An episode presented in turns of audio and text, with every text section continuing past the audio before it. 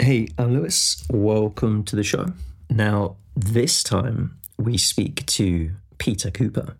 I was particularly excited for this conversation actually, um, because Peter Cooper is my granddad, and he was one of the people who instilled in me the message I said in the very first episode intro, which is everyone has something they can teach you if you're willing to listen.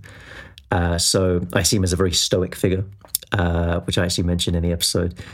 And I think there's a lot of wisdom, a lot of wisdom to be learned from him. So I was very happy to finally get this on recording. We have weekly conversations, always very interesting. And this time we spoke about generational differences, life's perspective changing with age, and the debate of fate versus hard work in influencing your life. Didn't see him no more on the telly. no. But he's now, I think he's quite big in production and that. Yeah, but that little shit Edmonds, he, he dumped it all on him. And it was his programme and he wiggled out of it. He got away with it. So he got away with what would, what would that be? Would that be murder? Well, not no, murder, because uh, they blamed everybody. Um, they blamed, there was a stunt coordinator. It was all done. Yeah, and I yeah, he was forget professional. what happened, but he, he got killed doing this stunt. It was a big hoo-ha about yeah, it. no doubt. And poor old Mike Smith took the blunt of it. So what happened to Mike Smith then? well, he disappeared off telly. He was just But then Silently retired. Yeah, he. I think he got into. Uh, he got his own production or something. Anyway, I think he did quite well. But behind the scenes, you know, never. to be Yeah, yeah, seen never on in sort of telly in or front of radio again. wow. Yeah, I forget what it was. Look it up on the internet, and you'll see. the death, and it was called no. I think it was called Noel's House Party. this poor son got killed God. doing this because everybody wanted to do this after they dropped the stones. Yeah, yeah, I bet. Yeah. It sort of it shows you how flimsy um, Ah. this sort of stuff is, where you think you're safe on TV. So, ah, yeah. they've got a whole crew Yeah. behind it, but Yeah. no, no, you could No, actually I- die. It was a long time ago, but I believe that the stunt coordinator who was in charge of it actually said, "I don't know this ain't a good one. We oh, don't Oh, wanna do really? this." And now, well, this all right. We'll do this. Yeah, You should probably listen to the stunt coordinator. yeah. You should probably listen to someone like that. Because there was a big hoo ha about it, you know, and I think poor old Mike Smith got blamed for it, but she was a bit wimpy and Yeah, I'd imagine you need to have quite a strong persona to, Yeah, well, to make no, it. it Well, they say in showbiz, right? It's so cutthroat and ruthless. Well, no, it was Noel, Noel Edmonds' show. Yeah. Mike Smith was a mate of his, and he got pulled into it, and he was the one who went out and coordinated it and that. Yeah, yeah. He got dumped on big time. God. There was this one guy. Oh, um, was he on Blue Peter? This was obviously way before my time. I think it was in the seventies. But it was his job. You, you might know him. Tell me if you know who it is. There was this guy, and he went around doing interesting things. I think it was for the BBC. And one of his most famous things, he would do he would do stuff to sort of show kids, like, oh, you know, just a little bit about the world. And one of the things he did, he was famous for, is he climbed up um, Nelson's column yeah, that was um, to John. I think it was John Noakes. I think. yeah, John Noakes. something like that. Yeah, what but, a- but he did like really nutcase. yeah dangerous stuff. Yeah, Shep, the dog. So for this one, yeah, he um he climbed up with the the cleaners, whoever whoever sort of Yeah, cleans Nelson's actually column. went up the bloody thing. But it was in the seventies or the eighties, you know, where health and safety wasn't even a thing. So right. I've seen the video of it. It's it's like It's terrifying. Yeah, it's terrifying to watch. He's he's got these like rickety ladders that are just sort of literally tied with rope around yeah. Nelson's column. But do you know, of course, because the column it doesn't go out. Yeah, it doesn't go straight up. It goes Yeah. back out. So then, you've got, and of course, there's no harness, there's no safety. It's just him on a ladder. He done, I think he'd done a lot of things like that. He Yeah. was like the daredevil of his day. Man. I tell you a bloke who does that. If you ever a bloke called Fred Dibnah, don't know if you've Right. ever seen, he's steeplejack from Bolton. Right. Down to earth as you can get. And they, f- for some reason, he did- this goes back to I think the 80s. I mean, poor sod's dead now. Yep. And they just filmed him at his daily work. And he'd go up these chimneys, and same thing, banging stakes in, hooking a ladder up, coming up, tying it, going up. Then he gets to the top where, where you got what they call a sailing course. Sailing course. A sailing course. Called a sailing course because it hangs out. Right. He's got an up. Oh. This is just on wooden ladders. Oh. Then when he's at the top, he's got to knock the thing down. So he's standing up there with a club hammer, just knocking it Oh all the way down. And you you think the man ain't got no fear. What year was this? Uh, probably in the 80s, I'd say it was the 80s. If you ever see it on YouTube, Fred Bidner, watch it. Then what he used to do, if he couldn't, if he couldn't knock it down brick by brick, he, if there was room, he could bring the chimney down. Yeah. And what he used to do, is the amazing thing. He didn't. He, he, he knocked a massive hole in the side of the chimney. Then he put ties in there, wood and everything. And he'd, he'd jack it up with timber and Yeah. knock a bit more out. So now the chimney on one side's held up with timber. Yeah. Then he'd throw tyres in there, anything that would burn. He got this blazing fire going because he started to burn the timber. Yeah. When the timber got weak, the thing crashed and he pinpointed where this bloody chimney would fall and he got it spot on. It's sort of like how you fell a tree, isn't it? Yeah. Because when you, well, obviously I've been doing a lot of tree cutting recently, right? Working with mines. That Yeah. you you can Exactly the same thing, you know. Yeah, yeah, where you- yeah. You see him. He, he gets a chainsaw and he takes he- out a, a wedge, Yeah. and then it, and then sometimes you take out a secondary wedge a little bit above it. That's right. And it's that its own weight, sort of. Pulls it down. Well, Yeah. it's better like the chimney. Yeah. He got it Oh, same on. principle. Total, well, I think it's total nutcase, but that was his job. You know, had a fag in his hand. had Yeah, oh, of you can imagine. Old cloth cap. Yeah. Got it right. It's so time. of its time, isn't it? It's, it's. I mean, this is all before my time, and actually, this was something I wanted to talk to you about about the the difference. And we've spoken about this quite a few times, but there's always so much more to be spoken about. Is that things were so different in your day. You know, you, you've seen such a progression, so many things like health and safety standards doesn't even exist. You know, Well, no, like, they didn't. Do you know, like when you were my age, when you were in your early twenties, it's like health and safety. Like, what, are you, what are you fucking talking about? It didn't. I mean, health and safety is good for some reason because people used to work with materials and dust and Yeah. which now you ain't got it. I mean, I think I told you when we was working abroad, we wouldn't go down the stairs and up the other stairs. We used to jump from balcony So go on, to t- balcony. tell, tell me that story because I, I was just thinking of that as you were talking about back in your day. But, uh, so go on. So So, when we was working out there, out in what was it? Belgium. yeah. we, you, when you finished in one block, you had to, let's say you went, because it was about eight or nine floors, so you went all the way down the stairs, Yep. across all the way up. So we thought, hang on, if there's two of you, when you throw your tools across to grab it, I mean, the balconies then weren't, they were just concrete shelves. They didn't have any safety rails around Yep. because the, the building was being built. Throw it, we just seems to leap from one balcony to the next, so ah. going down the stairs and up the stairs. So how far is that leap? Mm, six foot. It wasn't that far, but when when it's you know if you miss it you're dead. It's a long way, but normally like you go. I don't know if it was six foot. It was. You go from here. You go. I, I can't jump now, so I suppose from there to play that that door there, probably to someone. Yeah, yeah. So you're talking about someone there about. Yeah. that's a six foot jump. Yeah. So Time, yeah. yeah, and we used to, I mean, it was young men then, Yeah. 20s, we all used to do it, just jump across. Can't be bothered to go downstairs and upstairs. the idea of that to me is just absurd. yeah, so you, you think different. This is a, Well, I think about you think totally wanting to live. to me. I mean, um, a six foot gap, and if you miss it, Well, yeah, See, for me, I'd have I, I wouldn't be able to do it because I'd have the nerves. I'd be thinking if I miss a six foot jump, then I'm dead. well, one, one, I don't know if it was six foot. It was a big jump, but once you've done it once, because you're confident built, so then it become a natural thing, leaping off balconies. Ridiculous. It was, So was that in the seventies or the eighties? Um, that was uh, 70s, mid 70s. Yeah. I was doing that. I mean, I was only a man at 26, 27, I was a young man, fit. And he didn't see the fear. It was just, well, I'm going all the way Yeah. down I'm coming up there. This is a really good point you make about not being any fear because I think this is much more a generational thing than it is an age thing because I think people my age are much more aware of, I guess, their own mortality. And you tell me stories, oh, I just didn't think about it, yeah, you know. no, but you, I think you, that's more of its time than it is youth. yeah, you know it what I mean. was. It wasn't classed as, if you like, dangerous. It was. Oh, it would be now. It would be now. Just to I let mean, you in on that.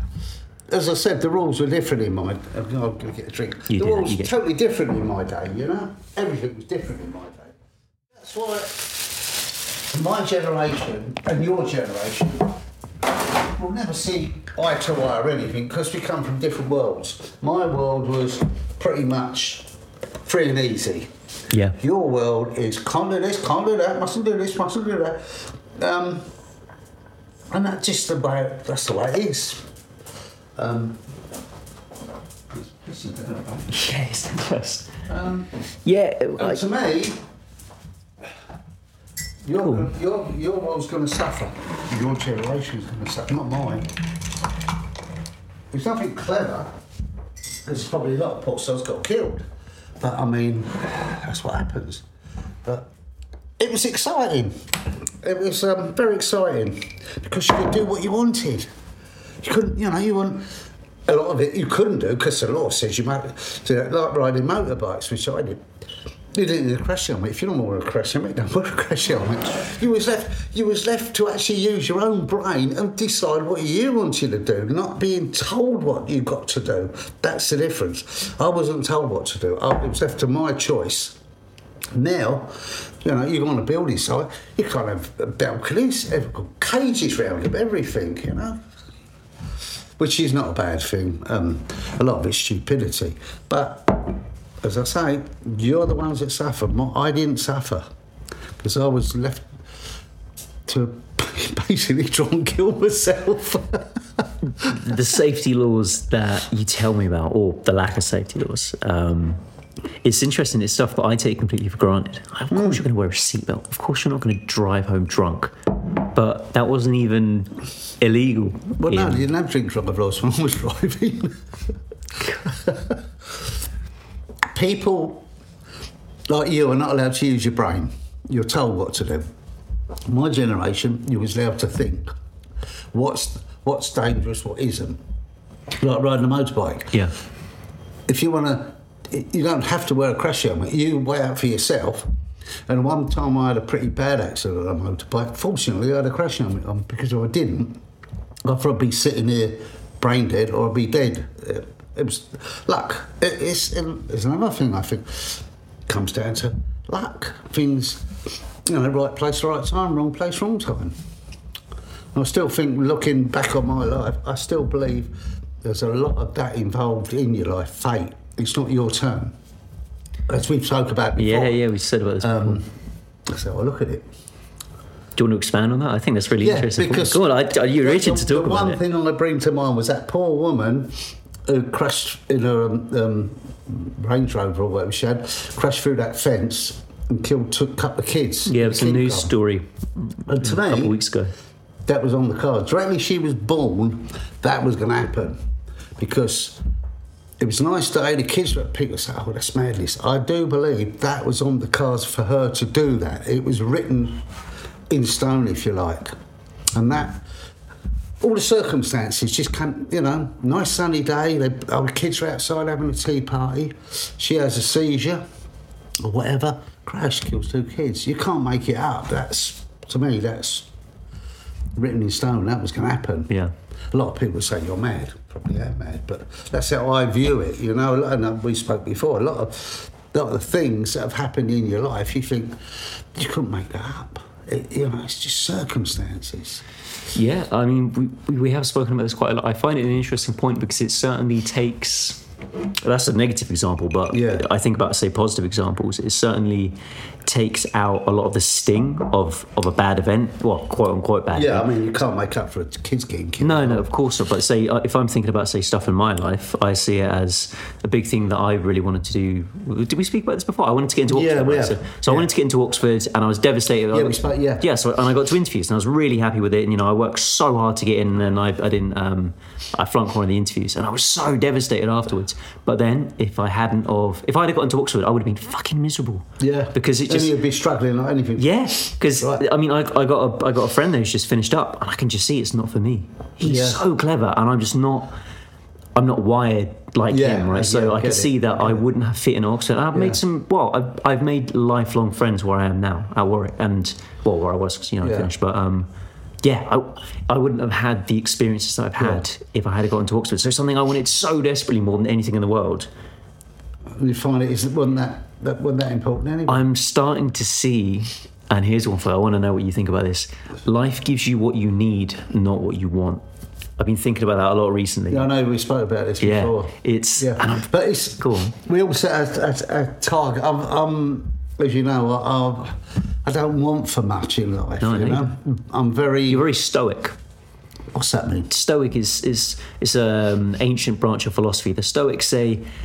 Well, actually, you you inadvertently repeat a lot of Stoic philosophy. The Stoics fundamentally believe that you're pretty powerless in life overall. All you can really control is how you react to stuff. You know, you, you for you, you describe it as fate. You say, "Oh, it, Yeah. it happened. You know, it was out of my control. I couldn't have done anything about it." Stoics basically say, "Tend to the part of the garden you can touch." Right? You know, if uh, that sort of means life is going to throw all these curveballs at you, there's going to be so many things out of your control. There's nothing you can do about it. So just That's what that's what I believe. yeah. So just deal with whatever you have influence yeah. over, and just sort of we said, you, you're set on a path and you're guided down that path. This is my opinion, only Yeah, yeah. me. Um, you're allowed to make small decisions. Yeah. But anything major, no, you're not allowed to. You will, as I say, when you're born, it's all written down, yeah. if you like, use a better word. And that's the path you're going to take. And whether you want to take that path or not, you will be guided.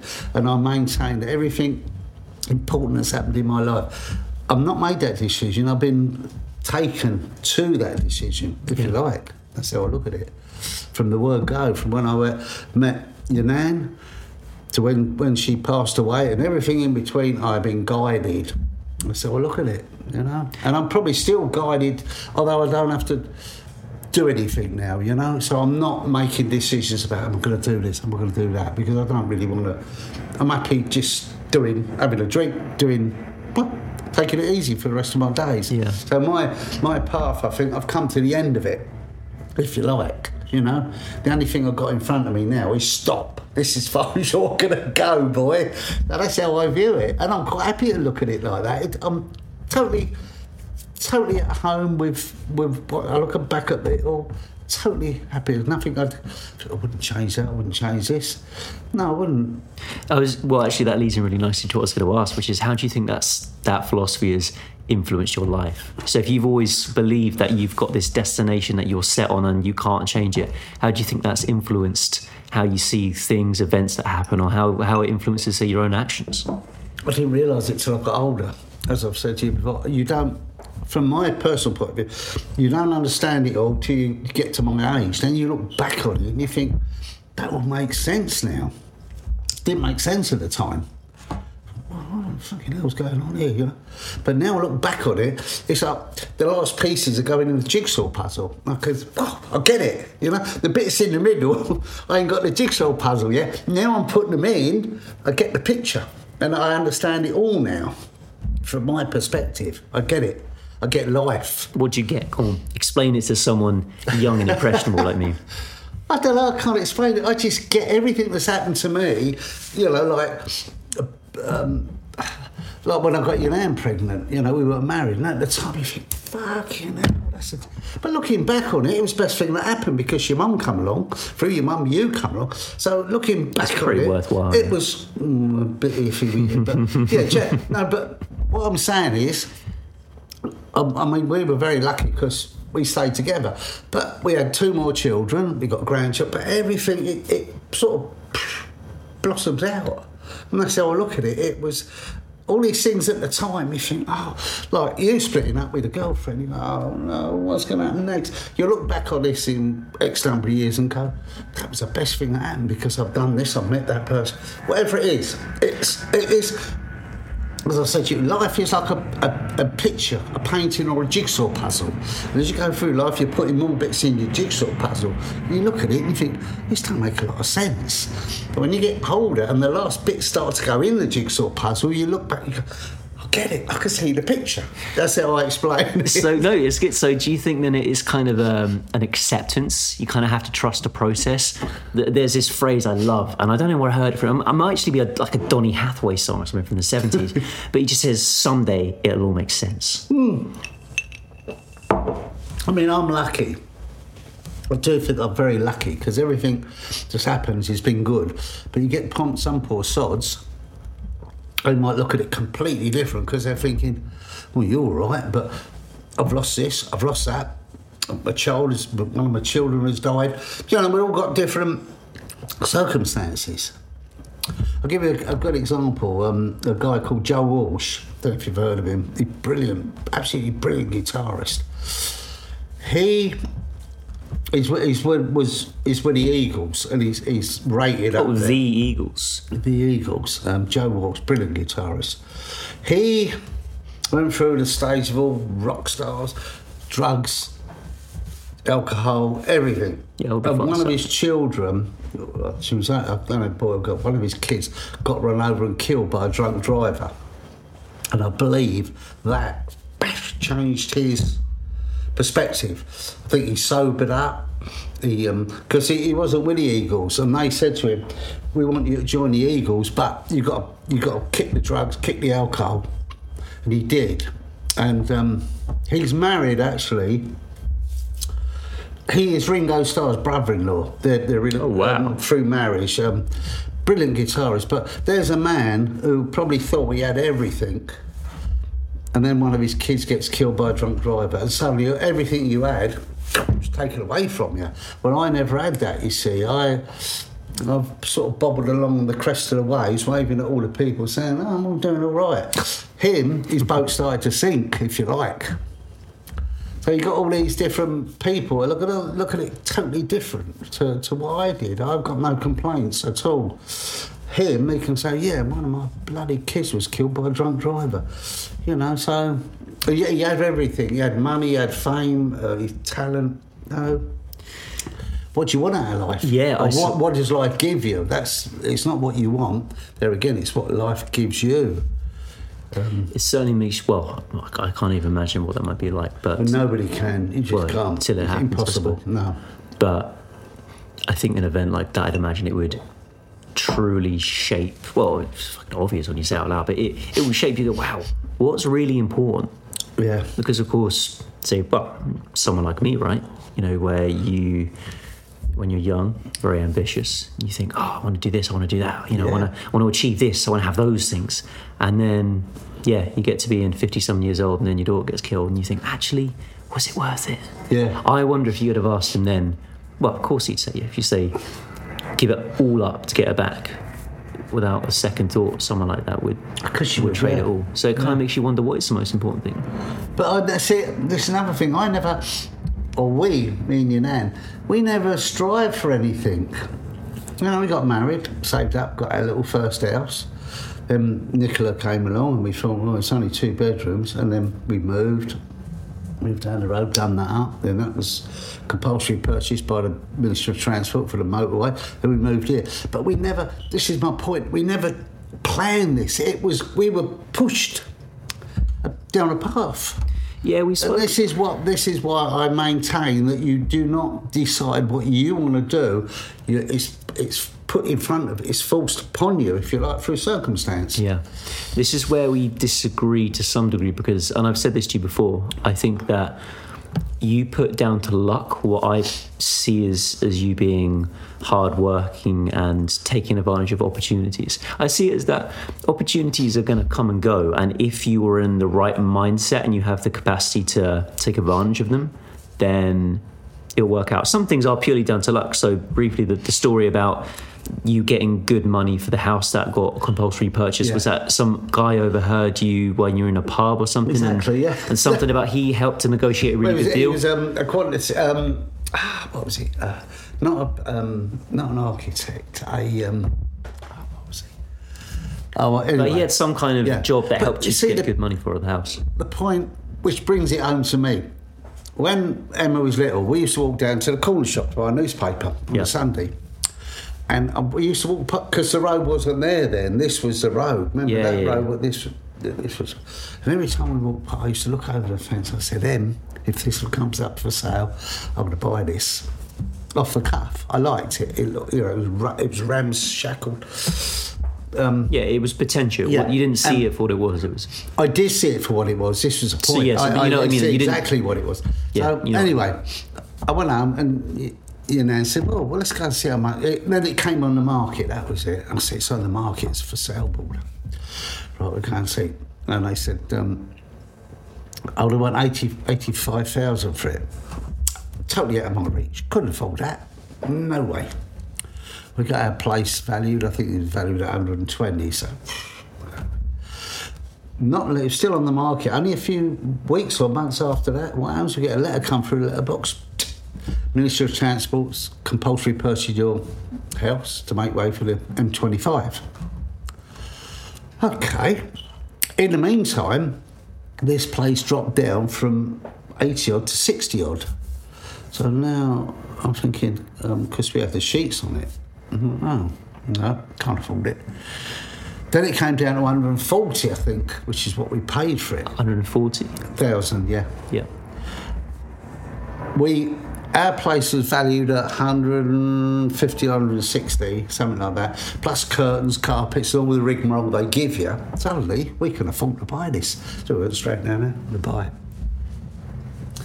And we paid, well, we had, it was cash because they paid, so we went down there, buy it cash, got it. Suddenly we got, that is circumstances. To me, that it was out of my control. That was somebody else's control. You know what I'm saying? It's I couldn't afford it, but suddenly I could afford it. Yeah, it's, it's interesting that it wasn't just one thing happened, is that two things had to happen. Exactly. This is time. my point. If one thing happens, you put it down. Yeah, it's all right. But once you get a, a load of connected circumstances, then you start to think, no, there's something, there's something there, something, Yeah, yeah. something control.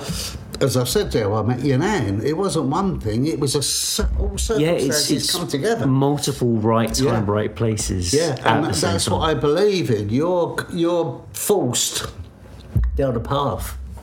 Um, it's out of your control. Then it's like a, a snowball rolling down the hill.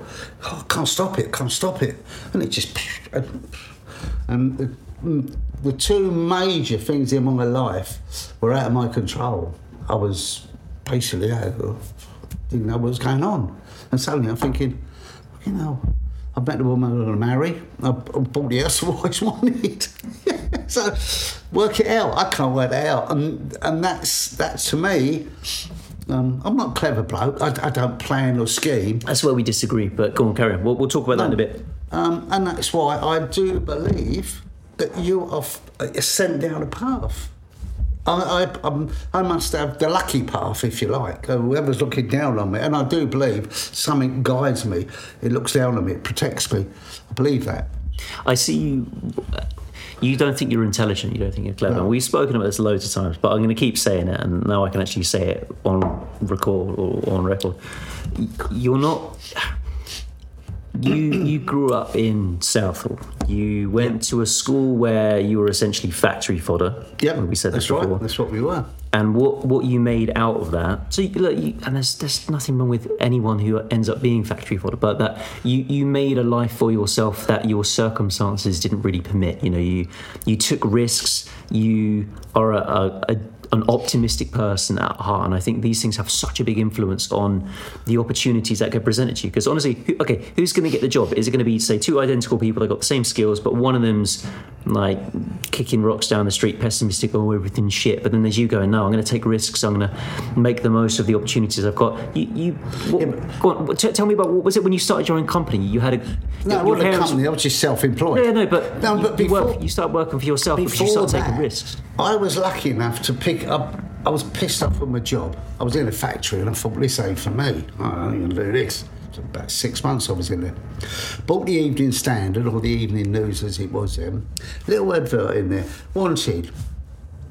They called them improvers in them days to learn um, to do flooring. Well, I originally, a bit like my dad, I, I fancied being a carpenter. But this came up and it was wooden floors because in them days a lot of the schools had gyms and everything had the wooden parquetry floors. I thought, oh. So I just rang up the number. He said, uh, Do you want to come down? Um, went down to his house, uh, had a little chat. He said, just when can you start? And I said, Well, I've got to check my job in, give me a week. Give me a week. And his name was Bill Knock. Best thing that ever happened to me. Brilliant man. He um, he sort of took me under his wing and um, he taught me about flooring and everything. And then, you see, this is where the luck or, or the, the thing comes into play. He, we did some work for a big firm called Arvin's, Arvin and Sons. They used to do all Tesco work, floors, wall tiling and everything. So we started doing a bit of work for them. Then behind the scenes, which I didn't know about, they've off said to him, um, because he had about only three or four blokes working for him. So they must have said to him, "Do you want to uh, come and work for us in the office and bring your blokes into it?" All right. So next thing I know, I'm working for this company called Armin and Sons. Um, done a few jobs, What in Monday, morning, they give me a transit van, new transit van. What? Oh, we don't good. beat up old Bedfords. Crap. It's just, uh, so and then um, uh, because the firm only had three or four blokes on them, but I was doing all these Tesco's all over the country. Brilliant. That was another step in my. Yes, you. you That's why I was working every, here, there, and everywhere. You know, Yeah. everywhere was working, and brilliant firm. And I'll but put see, you, on- you, but you see what I mean. You had to take a risk to get there, though. no, because I automatically, because I worked for him, I automatically went into the firm. So there wasn't no risk for me. I was just, I was just. No, no, but let, let, let's let's take it back though. Your school trained you to be button pushing factory Yeah, fodder, factory fodder. and you said, "I'm not doing this." So then you, but you see that that's that's an important decision in your life that you could have just gone, "Ah, hate the job, but it pays the money I need to do this, this, and this." But you said, "No, I'm not happy with this." Yeah, You- but most of our family would come from the buildings, so that was my natural vent, if you like, to go. I wanted to get into that side of it. You Yeah. know what I mean? And um, that's how I got in with him. So, of course, then um, wasn't actually in the buildings, but because we're doing all Tesco supermarkets, um, what a brilliant job. The firm. And I can't praise them enough. They paid brilliant money. They expected you to do, you know, as I said to you before, if you went in Monday morning, they said, you're off to Liverpool now, you go. yeah, but listen again. Th- these things that you you see as just oh, it is what it is, but that's a big deal, and that's something that not everyone would have been willing to sacrifice for. Imagine being told, "Oh, you're going up Monday morning up the country." But you was expected to see all this business about I'm not doing this and I'm doing that. You did it. Yeah, maybe it's a very modern Um, thing. Yeah, uh, you did it, but you know that you're going to get rewarded well. They Yeah, looked yeah, after you. Um, it was like you scratched my back, I scratched Oh, yours. maybe that's it then. Maybe that's the difference because I certainly don't see that kind of compassion in companies in the modern sense. So maybe in the fact that in the last, I don't know, where it would be 30 years or something, where companies have now become much more. Um, ah, desensitized was the first word that comes Yeah. to mind. But you know what I mean? They don't care about the people in the same way anymore. So it, it sounded like it was much more intimate Oh, day. you- if you wanted to see the, the go, bloke who owned it or the two companies, you could go into their office and see them. Oh, wow. they weren't up. And he was called by your first name. Hello, Peter. Hello. Yeah, You know what I mean? It wasn't. It was. It was like. We feel like part of a little family, and you was, as I say, you were treated properly, very well. You know. Um, and nobody was untouchable. If you had a gripe, you went in to see somebody and said, "I'm, I'm, not happy about yeah, this." yeah. Um, that's how it was. Um, but so I can't praise the firm enough. I was in, I think, for seven years or something. Um, and the only reason I left because I wanted to work for myself. That's the only reason I left. But um, if Again, it's another risk you took. yeah, but um, But the, do you see that these things seem to add up to me? You know, I, I get what we're saying about how it was a different time and that there was a different culture where you were expected to do sort of things that maybe wouldn't be today. But excluding that, there still seems to be on your part a, a very large initiative that you kept taking. You know, you weren't happy in the factory. You want to work to this firm. You want to set up your own thing. You know, Yeah. work for yourself. You started doing it. These are risks that I think aren't necessarily well, people wouldn't necessarily have done. And I think that those are the things that you call fate or luck or whatever, but seems to be to me steered in some part by your own risk taking. it was a different time. Oh, no You- doubt. I- I- Oh, no in doubt. today's climate, 60s and 70s. in yeah. today's climate, you'd be mad to do it. yeah. especially the firm that I work for, you'd be mad to give up that job because then there wasn't nobody really doing it. And I don't know why. What drove me? I thought, "Oh, I just want to try doing working for myself. Yeah. And then, because um, the Belgium thing come up through the same bloke I used to work for, Bill Knock, he got this contract in Belgium and he said, Look, do you fancy going abroad? So I'll go anywhere if the money's there. And we were in a bit of a recession too, which pushed me on. And he said, It's only for a month. I said, Yeah, go on, just before Christmas. So I went out, did a month. A couple of other guys came out with me. Came home, said to you know, that's it, done it. Got a nice bit of money. Um, and I, just after Christmas, when no work, I get a phone call. Um, I got a lot more work in Belgium. Do you want to go out and do it? Yeah, I ain't got nothing else to do. I spent 18 months then out there doing it. Um, that was it. Yeah. Um, I got. A, I was earning really good money. Yeah, yeah, yeah. We done well. stories of hers. Um, the only sacrifice is I didn't. I wasn't the best father in the world because I wasn't there. I was doing two or three weeks out there, a week home. So you know, your mum, Nicola, and your nan didn't. I wasn't. I wasn't the father I should have been because I was working away. So I was coming home with basically pockets full of money, and we was having a good time for a week, and then off I went again. And then at the finish, I thought enough's enough. You know, I can't do this no more, and that's when I knocked it on the head but it was different times. You know what I mean? It was. Um, uh, I don't know. It was just different times. It was. I can't really explain what it was, but that's what I did. Oh, a lot of guys came out there. They lasted two or three weeks. They went home. How long did you stay for? Eighteen months. So you Well, good eighteen. really a good stayed there. eighteen months. Yeah, because I was earning money, good money. You know, and probably to a certain extent, that's why we could afford to move from our little end terrace in Bedford out to here with a bungalow.